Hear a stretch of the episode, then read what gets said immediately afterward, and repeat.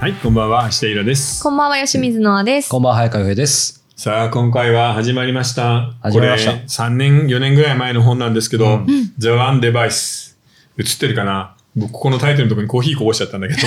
僕もちょっとしみ、やっぱ白だから目立ちますよそうでねす。ね。はい。で、ワンデバイス、一つのデバイス、究極のデバイスって意味なんだけど、はそれは何かといえば当然これです。iPhone です。ダダすごいね、iPhone。うん。まあ、お二人は iPhone、僕は Android なんですけど、いやー、反省した。反省ー。ン。完成。昔、この大人じでも言ったんだけど、うん iPhone が出る前に要素技術は全て日本を持っていた。でも iPhone は作れたのに作れなかった。残念だねって話をしたんですけど、うんそれはなかったです。日本にはおー iPhone は作れなかった。っていうことがこれを読んでよくわかりま した。ええそう考えるとすごい本ですね。なんだかんだこの本読むまでは、いまだにそう思ってる人、僕らも含めていましたよね。うん、やっぱね、画期的な発明だった。うんちなみに、自動車と iPhone ぐらいだよね。ここまで世界を変えたそうのでは。すね。革命ですね、うん本当に飛ね。行機も船も変えたけど、うんやっぱ自動車と iPhone じゃないかな。うんうん今すべての人が1日3時間5時間8時間 iPhone 見てるんだもんね、ううんん。確かにそうですね。自動車より乗ってますよね、だから。確かうに。んえちなみに iPhone の開発費ちゃんと書いてありました、うんい約1億5000万ドルうん今130円だから200億円かからずに作れたんだねこんなすごいの、すごいっすね。超リターンそう大きいですね。でスタッフは、えー、Apple の中にいる最優秀のエンジニアを一人一人口説き落として、極秘のプロジェクトがあるから来てくれううんんと言われて借り集めた20人から40人だそうです、うんで、それを、あのーまあ、その開発コードのチームの名前はパープルって言うんですけど、うんそのパープルのチームは、みんな泊まり込みで、地獄のようになってたんだって。家庭崩壊もね、西開尾さん発発室が、そうう。んあの、みんな、ピザとか、テイクアウトのヌードルとかあるじゃない。うんそれを食べては、部屋の中に放置したり、部屋の入り口のドアの外に置いてあるんで、臭い。うんしかも、みんな、あの、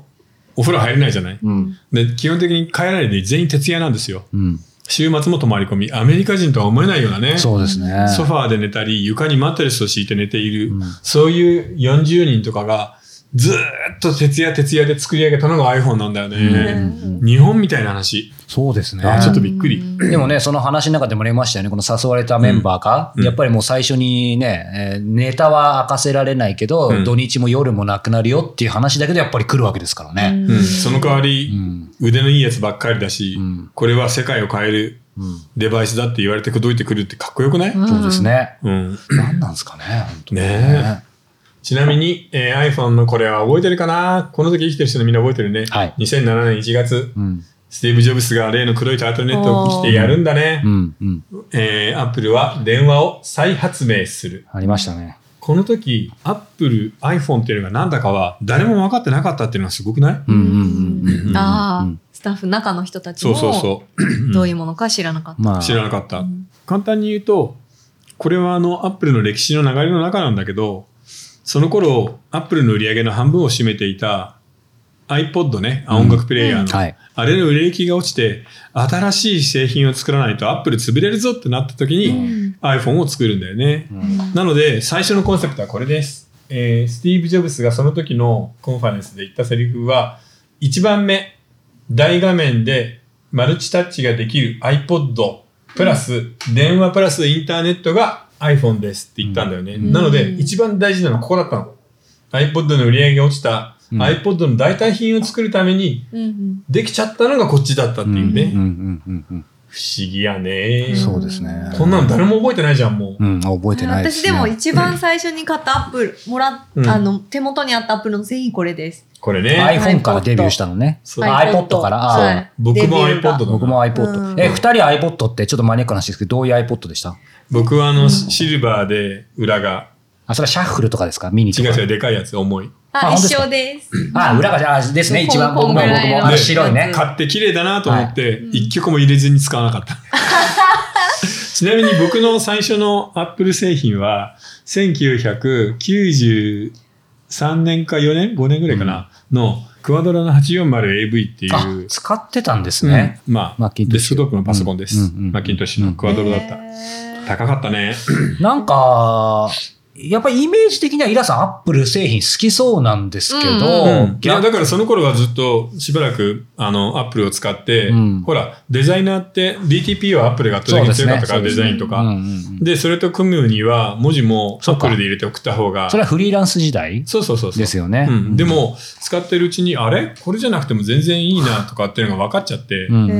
んで Windows に変えた ら安いし快適だし、うんこんなんで全然いいじゃんとか思って Windows になっちゃったんだよね。あーじゃあまあなんか特に Apple、Windows っていうよりも別に Windows で変えたらそれはそれで必要十分だったって感じですか、うんうん、だから今もスマホも本当に最低限の機能しか使わないし、うんゲームやらないので、うん高性能である必要がないんだよね、うんネットサーフィン、そうなんですようねん、。そうだから今さらっとね、イラさんおっしゃったんですけど、結構もう確信の話ですけど、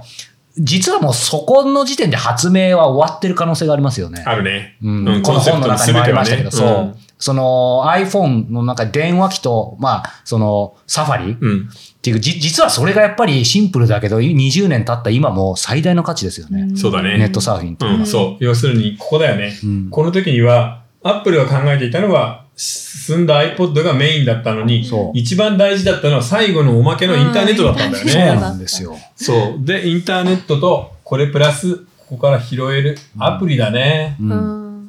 ああ強いよびっくりするいやでそれがこの本当です時一台もなかったんですよ、うんそれが今世界で20億台とか売れて、すごいアップルの時価総額は、まあ一番いい時は3兆ドルだったんだけど、今はもう2兆ドルぐらいあるんで、うんえー、260兆う円、ん考えらんないよね。でもなんか勢い衰えたとか言っても、やっぱり電車見ると、うん。まあ多いよね、なんだか多い。んうだん、ね、圧 iPhone も倒的にアップル多いね。 iPhone なんか持ってうるんで意外だったのがもっと、ね綿密に組まれてそう。から作られたものだと思っていたのが実はこうやりながレイヤらーどみたいなんとこどあんるよねそう行き当たりばったばっりなんたでりす。そうあのーこれね、僕も読んでひっくり返ったんだけど、うんえー実はこのタッチスクリーンのここ、今はあの、コーニングのゴリラガラスっていうのを使ってるんですけど、うんここはプラスチックだった。うんね。そう。えで、プラスチックだと傷もつきやすいし、なんだこれいまいちだなっていうことで、えー発売のす本当に4、5ヶ月前にガラスに変えるんだよね。ううんだからそうじゃなかったらみんなこれ指で傷だらけになったのに未だに使ってたってことだもんねう。んうんうんうんジョブズがなんか鍵とうんスマホを一緒にポッケの中にすしまっていて、うん怒鳴り込んできたって書いてあそう、りまし鍵でたよ傷だねらけになるってういん 画う。面が傷だらけになって恐ろしい世界でやってるよね。それがさ、世界で20億台売れるのよ。うんいやー本当ですよね、えでも実際なんかジョブズと働くって考えると、うん結構ピリピリしそうなもんですけど結構 iPhone の制作してる人ってうん。割とこうなんて言うんでしょうやっぱアップル愛が強いというああ、かそれはあるね。製品愛がやっぱすごく強いのかなてとか思い残ますっよたね人残ってた人はそうじゃないとやうんだから逆にだから残れたんだよあのね。環境の中で仕事するのって結構大変、でもアップルの人ってやっぱり主張が強いし、みんなわがままだからう、んあーバカバカやめるね。そうですねあ。そうなんですねほとんどやめてますもんね。そう、ちなみにここにいた最優秀の、えー iPhone 開発チームのうち、アップルに残ったの一人もいないんですよ。あー全員辞めちゃうし、この人たち普通だったらみんな重役とかになってるはずなのに、うんうんアップルも大して評価しないの。なんでわかんないけど、アップルって変な会社なのよ。なんか不思偉い議で人っすてよどう偉ね。くなってんだろこうのチームに入れるのもねう、ん社員だけっていう話じゃないですか。だからそういう意味ではかなり人を、まあ大事にとは違うんですけど、人にかなりフォーカスしてるんだけど、特定の一人を称賛とかないですよね。ない。まあジョブズ自身はね、別としうんて。そう。うんだからなんか本当に不思議でよくこんなもの作れたな。うんこれでね、まあ、これ以降、世界で最大のテック企業はずっとアップルってことになるんで、うんみんなのイメージでは、アップルってこういう、まあ言ってみればエスタブリメッシュメントの中心じゃないですか。うんテックの最高峰で。うんでも、実は全然違うんだよね。ええ僕のイメージはこっちなの。アップルができた76年創業。まあ、はいジはョいブズが営業プラスコンセプトワークで、ウォズニアックっていうのがエンジニアで、熊みたいなねう。ん作るのよ。 で、この二人仲良くてガレージで作るんだけど、この頃には、近くのさ、電気屋さんまあ秋葉原の電気店みたいなところから、50台 Apple II が欲しいって言われて、はい。うんパーツが買えなくて作れなかったんだから。へーだから、え、50台ですから、うわ、できないけど、これ受けると儲かるなっていうんで、うん銀行から借金をして、うんで、部品、パーツ代を払うの何ヶ月か待ってもらって50台納入してるっていうような世界なのよ。へえ。本当自転車車操もうそう業そう。だってガレージだもん ね、火の本当に。車じゃないですか。そうーう。んで、アップルの有名な GUI ね、うんこうやってドラッグアンドドロップうでんゴミ箱に物捨てるとかさ、うんうんあれあは、りましたえね。全然アップルじゃありません。うんうんこの GUI グラフィカルユーザーインターフェイスは IBM の有名なパロアルト研究所にジェブスが遊びに行ったら画面でこうやってやってるのを見てあこれいいこれパクろううんジョブスは IBM をパクりますパクリの天才切ないのがこの後さ Windows95 で Apple の GUI を真似られるじゃないそうそ,、ですねの後訴えるんだよね、うん Windows うんマイクロソフトを、うんうんでマイクロソフトを訴えてお前ら盗んだ俺たちのアイデアって言ったら、うんその直後に IBM がアップルを訴えるの。俺た ちの、俺たちのそうですよ GUI ね盗んだなっていう。で、結局こういう場合どうなるかっていうと、これはあの、音楽、小説、うんまあこういうソフトでもそうなんだけど、実は盗作を証明するのはめちゃめちゃ難しいのう。んだから、こういう世界では盗んだもん勝ちです。へえそうなんだそ意外 う。うん、そっか誰が一番最初にスタートさせたかなんて証明のしようがないですもんねそう、僕たちも同時期に持ってたよみたいなことと言えるじゃん。うんそっかそっかそう。で、まあ、ずーっとちょっとセンスが良くて、高級なパソコンを作る会社だったのね、うんイメージとしては。うんで、84年にこのマッキントッシュがヒットしうんて、うんうんよよくし覚え、ていいぞってなるんだけど、うんジェブスがあんまりにもわがままで嫌なやつだかうら、んここでクビになっちゃうのよ。へええでもジョブズは社長だったんですよねそうだよ。けど代表だったけど、で代も表だった、けど取締役会みんなとかで、お前やめろって言われその辺はもうて、昔からそういう会社なんだよねあーそっはかいそっかで、その間、こう10年です。うん結構長かったです10年ね何してたんだろう10年、ネクストっていう、作ったねあのーピクサースとーかパーコねンピューターの会社を作る。うんうんそのアとかピクサー。うんそう。で、えー96年にカムバックするんだけど、ジョブズがカムバックした時には、アップルは倒産寸前。えー、そんなとこまで行ってたんだあと3ヶ月そう。あと3ヶ月で潰れる。えでもここからさ、立て直すってやっぱりジョブズって半端ないね。起死回生ですよね。 98年にはこれが出るからね。これ覚えてるかなあの C- ?CM ね。そうあ。のローリングストーンズのあどっかなんか。のーキャンディーカラーの。そうそう、iMac。ああったじゃん、あー今こう並んでいろそんれな色。を覚えてますで、よこれが大ヒットして、うんい一息つくの。そう、まずね、一つね。たへーあれだ、もみんな欲しかったこの時代でもう、んわかるよね。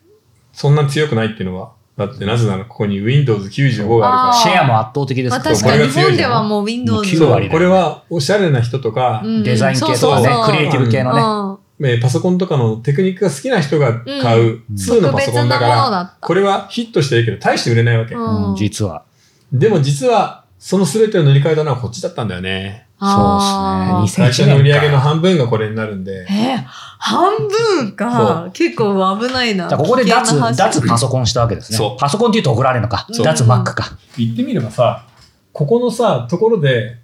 この色変えたらヒットしたよっていうのを気がつくまで、うんここまでアップルの製品はおしゃれだったこと全然ないからね。そうなんですよ。もうそうね、なんですこんな普通かのおしゃれじゃない箱だよ。こんな風になそってう、て本さ。当なんか、へえあのうー、んね、もううちにもあったけど。そう、こうやってこうなって、こう、こうなって、こういう、こんな、たこんだのな箱感じ。あとはこうな って、上が画面でここにフあーロッピー入ってっていうのは。そうそただの箱。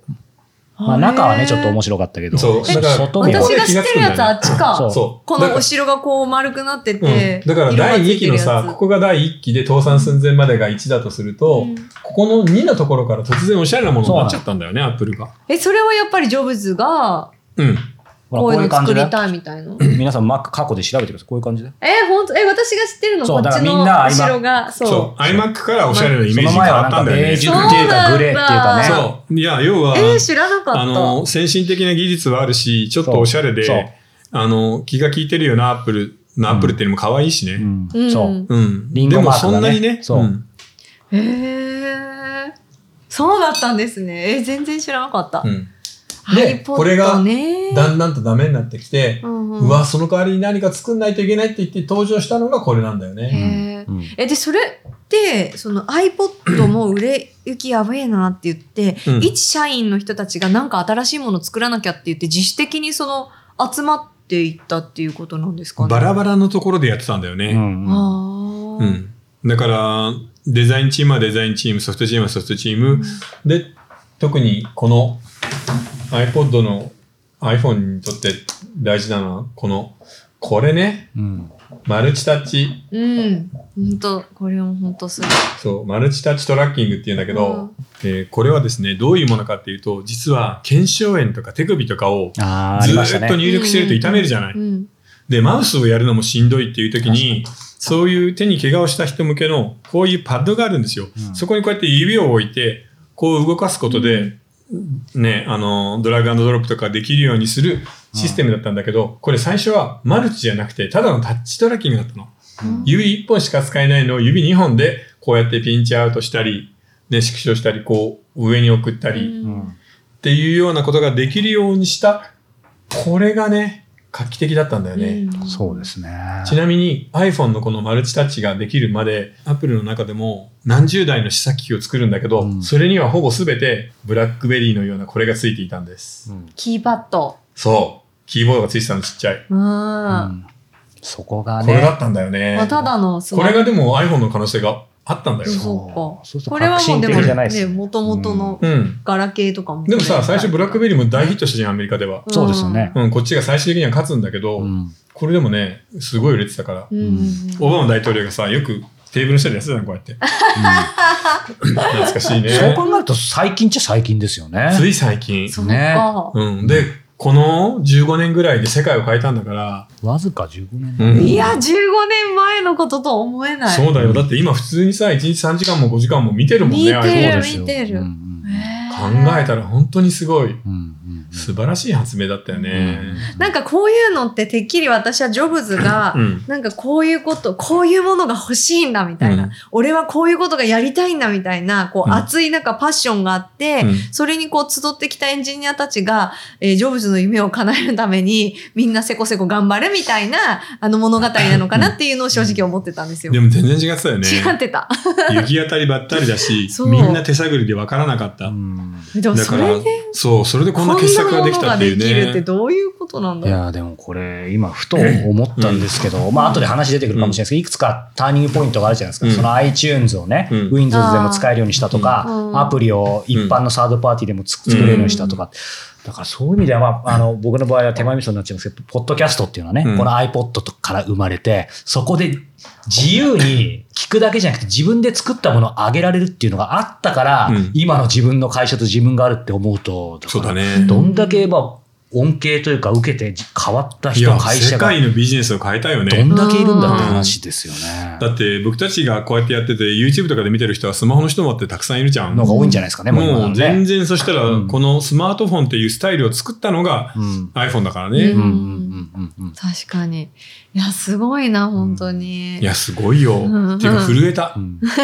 ただしあの今 Apple の光の部分だけを言ってるんですけそうなどんですよ。この後有料部分でですねこれ影もものすごい深いんだようねん。この本どちらかというと、か影側ですもんねう。ん、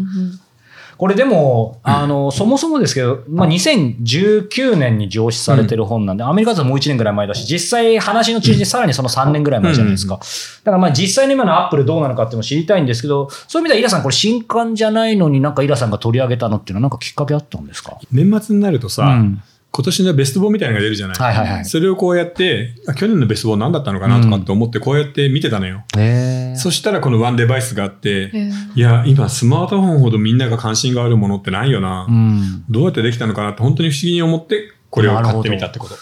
でもそういう意味ではスマホは今や当たり前ですけど、こういう本はやっぱありそうでないですよね。ないし、もっとさ、スマートフォンが世界にどう影響を与えたかっていうのを、テクニックの人、むしろエンジニアだったり、社会学者だったり、哲学者だったりがみんなで集まって一回考えた方がよくないあースマートフォンォンとは人類にとって何なのか。うん僕たちの生活にどういう影響を及ぼして、この未来どうなるのかっていうのを、一回スマートフォンの社会学、スマートフォンの哲学みたいなことをみんなでやるべきだよね。うん今だって放置したまま子供にスマートフォンを渡して1日8時間見てるじゃん。やばいっすよ、ね。あれがいいか悪いかもう何にも考えてないんで、うんちょっとやっぱりここら辺で確かそろそろ、まあ、スマートフォンの成り立ち自体も考え、うん。生活に及ぼす影響みたいなことも考えないと、ん地球温暖化の問題、うん。環境問題とスマホ問題は、これからのなんか、そうですね。世界の二大問題じゃないうんでもこ実こからトランプとか生まれてくるしね、陰謀論とか。うんそうですね。あー確かにすべてここから生まれるわけだもんな。で実際ジョブズはあれですよね、自分の子供には絶対 iPhone 持たせなかったっていう話もねあ iPad ね iPad うんがありこんまなすよもね。のを渡すと本当にダメになっちゃうからってうん持たせなかったみたいねなんか iPad。なんかでも、ジョブズの逸話多すぎて、正直どれが本当かもう分かんないよね。確もうかに死ん死んでるし。うみんたいな確かに本当ですね。でも1日8時間って考えるとね、うんへ下手したら起きてる間ずっととか起きてる間の半分以上とかね。そうだねうんだってお風呂入ってご飯食べてる時間覗いたらほとんどだもんねフリータイムの。うん私お風呂でも見てるもんな。でしょだからやっぱちょっと考えものですよね。確かにいろいろ考えないとっていうのありますよね。うんそうだから一人一台パソコンをいつも持ち歩くっていうのが世界をどう変えるかっていううんそこはちょっと本当に考えた方がいいかもね。そうですうね。ん今だからこそですうねん。はい。はい。さあ、じゃあここでえーお便りはい、ご質問お願いしじゃあまおす。便りいきたいと思います。えー第146回で発達障害の特集をしていただきありがとうございました。私は10年ほど学校で発達に特性のある子供たちの支援に当たっている教師です。この10年で教育現場も少しずつではありますが、ASD や ADHD に対する理解が深まってきたことを実感しています。一方で今の教育界の構造上の欠陥を強く感じます。文科省も、えー一人一人の特性に応じた指導と理想を掲げていますが、現場は慢性的な人手不足でうん、手が回らないのが現状です。同僚とも、少人数ならもっと手厚く対応できるのに、職員の数が多ければ対応できるのにと歯がゆい思いをしています。人手不足だから現場が逼迫し、現場が逼迫するから人手不足になる。えー教員のなり手が減ることで、教員の質の低下にもつながっています。負のスパイラルに陥っていることを痛感する日々です。発達特性のある子供の対応以外にも、現場はあまりにも何でも嫌になりすぎているので、定額働かせ放題と揶揄されるのがよくわかります。うん悲観的なことばかり書いてしまいましたが、私はおとらじのように多様性を受け入れてくださる空間があることに希望を見出しています。おとらじのような空間がどんどん増えていけば、発達特性のある子供たちが過ごしやすい世の中になるように思います。これからも番組の楽しみにしています。大変だね。うんでも圧倒的に人が足りないんだ。でも教育の現場ってそうだよね。少子化ななのにね、やっぱり人が足りないっていうまだまだ。ねえ本当ですね。うんで子供たちが今後のね、日本を背負っていくって考えると、やっぱ、ね、人手が足りないっていうのは本当に日本にとっては問題ですよね。でも正直言ってもうそれ諦めた方がいいんじゃない、うんもうさ、少子化を認めるしかないよ。うんうんうんで、今回あの、岸田さんが何異次元の少子化対策をやるって言ってるけいい時期。よく わど、あかんない。の、い異次元のお金をばらまいても子供は増えないよ、もううう。んだから子供が減る前提で、確かに。どうみんなで賢くうまく生き抜いていけるかっていうのをやるしかないんじゃないかあな。もうそこはね、確かにね無理うん。すべてのところに鉄道とね、高速道路を走らせてみたいな、ね、田中系的なことはもうできないんだから、うん人が減る前提で考えないと、うんん。 7000万人で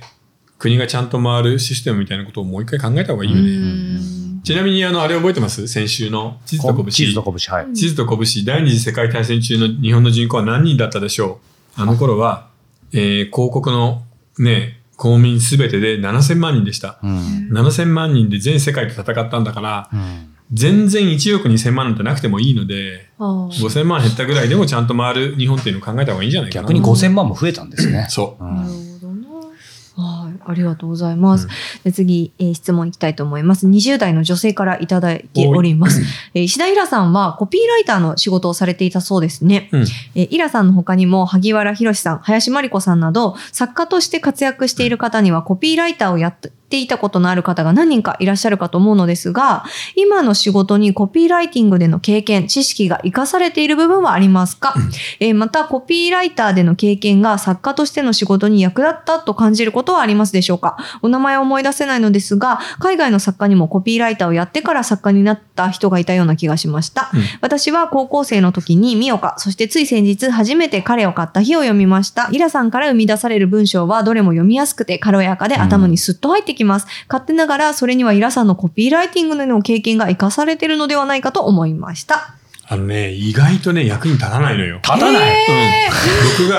コピーライターやったらよかったなって思うのは、うん人にあの帯の文章とかを頼まれた時、あまあまさにコピーですよね。そうあれはあ確かのに本を買ってもらうために、ね、人の本だから褒め放題だし、うんうん書くじゃない、うんそういうのでそうか悩まずにスッて書けるのは本当ラッキーだなと思うけど小説を書く上ではあんまり関係ないっすでもマイナスにはなっそてうない。なんだ。マイナスにはなってないのともうちょっと大きい意味で言うと文章がどうこうっていうよりはその時代を見る目とか、うんあ今の新しい感覚はこっちなんだなみたいなのを見る目に関してはコピーライターの仕事って役に立ったちょのっとかも広告のあね、ーその世界の風を浴びてる感じで。ううんでも小説を書く上では本当に役に立たないかな。えー、意外。そうか、ままああ。帯だけだな。あうーん、帯は本当悩まないですって書けるから、うん昔取った絹塚で、自分の帯とかだったら15分と書けないからね、本は。なんかそれと小説の力は究極関係ないかもしれないですけど、その、でも読みやすさって意味でやっぱコピーライター出身の方ってあんまり冗長な文章書かないイメージあるんですけど、そんなこともなやい。そうでね。うん、いっぱいいるのよ、コピーライターし、要は、作文とか文章を書くのが得意だった人が選ぶ職業の一つがコピーライターっていうだけで、うんそのコピーライターになりたくてなったっていうのとちょっと違うから、うん逆に、まあ得意だから、まあこれでも使って、ね、そうか。なんとか世の中を渡ろうかぐらいの感じなので、あんま役に立ってないと思でもそういう意味ではそうか。海光さんとかもコピーライターもやってう。たうんん、でカイすよ、ね。コさんもコピーライターやってたけうど、んカイコさんのコピーってもう純文学コピーそうみですたよいなやねつだ。から。コピーライターっぽくないっすよね。まあ、うん昔っていうのもあるしな。そう。あとサントリーね。うんスミヤサントリーの広告部っあーてはい本当にそういうう。ん。ね、アートとか文学とかに関してうんすごい心が広かったから、そうですね今はそんな事務所ないからね。うんこの方はコピーのなんか仕事したいとかしてるとかってわけでもではなないいそうでもちょっと気になってるんですね。いやでも本当にあんま役に立たない。でも帯は本当に楽だね。うんそれに、その編集者が上げてくる帯を見て、ああ、これはダメだなとか、こういうところがいいな、ここを活かせばこう良くなるなみたいなことはすぐに作れるから。あでもそういう意味では、もう僕がずっとイラさんにインタビューでもたまに伺いますけど、そのやっぱりさっきもありましたけど、時代性とうんうか、んそういうものを掴むっていう意味では、技法っていうより、その風を知ってるみたいな意味では、ちょっとアドバンテまあーいいジあかる。もね。ううん。ん。うんただそれはあんまり関係ないんじゃないからね。僕自身の資質かもしんないし。そうかうんでもまあ面白いよね。うんうん、今思えば不思議。人の商品を売るために文章を書いていたなんて。そうです自分では全く関心がない。で、みんな言いますよね、広告業界の人ね。うんえー、それでやっぱ文章が出てくるっていうのがすごいですよね。だからそれだからこそ見えるものがあるんですかね。なんかこういうところがどう共だろうね感性でを呼もぶ航とか。空会社の香港便とか売るのにさ、うん何書いたって別に面白くねえやって思わ ない、でもまあまあ、でもそんなことよ、ないいい意味でも逆に思い入れがそんな入んないから、確かにズバッと書けるみたいなのありますあるあよるね。自分の絶対これだけはみたいなのないですもんね。ないないなうんい。コピーライターそういうのない、ねないからね、全キャッ然。チコピーで結構感動することとかもありませんかなんかえ、そんなことない最近は感動するキャッチコピーってうん、日本では多いのは雰囲気こ広告の。雰囲気イケメンみたいな感じなんですかあー私例えばなんか、いいちことか、うん。ああいうの雰囲気、写真とセットそう雰囲気広リー告で。チコって今もあの全面広告みたいなのあんのありますよね、駅昔行よくとくねや。ったなそういううん、だからああいう雰囲気だけでいいんであればそういうのは作れるけど、でもそれだって元ネタ考えたらいくらでもあるからね、うんちょっとハードボイルドっぽいうん男の旅みたいなのを書けばいいんでしょ、人間はうこうだみたいなことを言うとかさ、うんでも別に広告にそんなこと言われたくないじゃん人はこうして生きるのだみたいなことはさああ、でもルミネの広告とか結構その女子に寄り添ったキャッチコピーとかが結構多いですよ。えルミネのキャッチコピー、すいません、えパー、ッリとミネのキャッチコピーなんて印象は何も残ってないんだえ、けど本当ですか よですき ゃ本当ですきゃなんかどっかで聞いたね最近そう、結構ありますよ、なん か。でもルミネよりはどっちかっていうとまだあのセールファッションが元気だった頃のさああのー西武原宿のあ西武とか、ああの原宿のパあルそこなコんだっけパ,あ、まあ、パルコパルコじ西ゃなく武てラフォーレ違うかあラフォーレうんそう、ラフォーレあ原宿。これなんかイラさんが嫌いなタイプのキャッチコピーな気がすえー、る。なんで読んで。えー例えば、うんえっ、とあ、恋は奇跡、愛は意志とか、幸せだけ女って上手に隠せないとか、うん。試着室で思い出したら本気の恋だと思う。まあこれ文字だけだとなちょっと厳しいなこのコピーあのうん全いやまあいい体んのじゃない雰囲気でかうんなあの、なんとなく雰囲気ものだからうん、いいんじゃないっていう。うん雰囲気良ければいいんじゃないっていうで、。この写 真とのやっぱセットがルミネっていう感じのイメージがありますね。そうだねなんか。でもなんか話脱線しまゃしたけどやっぱ CM とか昔のは面白かったですねうんなんあかーなんかたまに YouTube とかで80年代とか見んだけどなんいかや、広告をしないから。あー要は、ほっといても売れたので、うん広告はしなくてよい。うちの会社だったり、その商品のイメージを良くしてくれるだけでいいよっていうぐらいの緩いスタンスだったんだよね。ね。だから、何でも言えたわけ。えー、だどかんらな今面し白いんのどあいりよ。ます今、今逆に何でもいい、そう、あの、い、産んなきゃいけないんだけど予算もないから、もううん死にそうですよね。そもう、なん死かにそうだから商品連呼するじゃない。そううわー素晴最ら悪しいでですよすねね。。そう。両親なんとか賞ですか棒読み棒読み全部うん、うわこれで階段登れるようになるんだみたいなさそう多いじゃない最近よく見るのが、あの、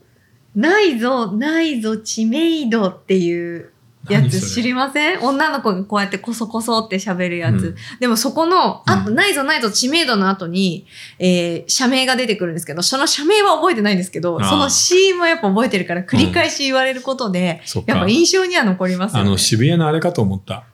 なんですかあの、風俗嬢 とか、キャバ嬢をさ、スカウトする。あトの、ラックでずっと回ってるじゃあなのい。バスね。そうあトラック。で、で、で、で、で、で、で、みたいなね。そうそうそれババニラそう。そう、バニラバニラ でしょ。地獄だよね。あれやばいですよね、本当あれ、世界であんな広告やってる国あるニューヨークでガラパゴ風ス化俗して嬢ますを雇うためのトラすごいック、国ですよリね。アルトラックをずっとぐるぐる回してるとかあり得るやっよぱ。す新ご宿い。行くと本当すごいですよね、うんホストと。いや、日本は本当にちょっと広告に関して甘すぎるかうら甘、んいねちょっとやっぱり規制かけた方がいいんじゃない、うんアメリカのテレビとか本当にあそう何の味気もない CM ですもんね。うんその辺はオープンなようでね、広告に関しては日本逆ですよね。うんうん日本は広告に関し無法て地そ帯のですよね倫理的なものは一切なくなっちゃったんで、ああのトラックの広告とかひどすぎるよ。ーん本当です確よねかうに。んはい、ちょっと話が変わってきましたが、はいもう気面づけ白いばですねこれ前編ですよね、まだね。うん無料版でも32分超えですので、あそんなのはい失礼しました途中からね、はいあの、広告の話になりましたが、えーワンデバイスです。はいワンデバイスのお話をこの後ワンね、デバイスあの、僕ら実際使ってきたり見てきた経験も踏まえて、みんなでたっぷりとお話をしたいと思います。えー本編は、えーご視聴方法4通りになります。えー YouTube メンバーシップ、Apple Podcast、サブスクリプション、えーニコニコ動画、うん audiobook.jp の4通りです。えー詳しくは概要欄をご覧ください。はいそれでは後ほど。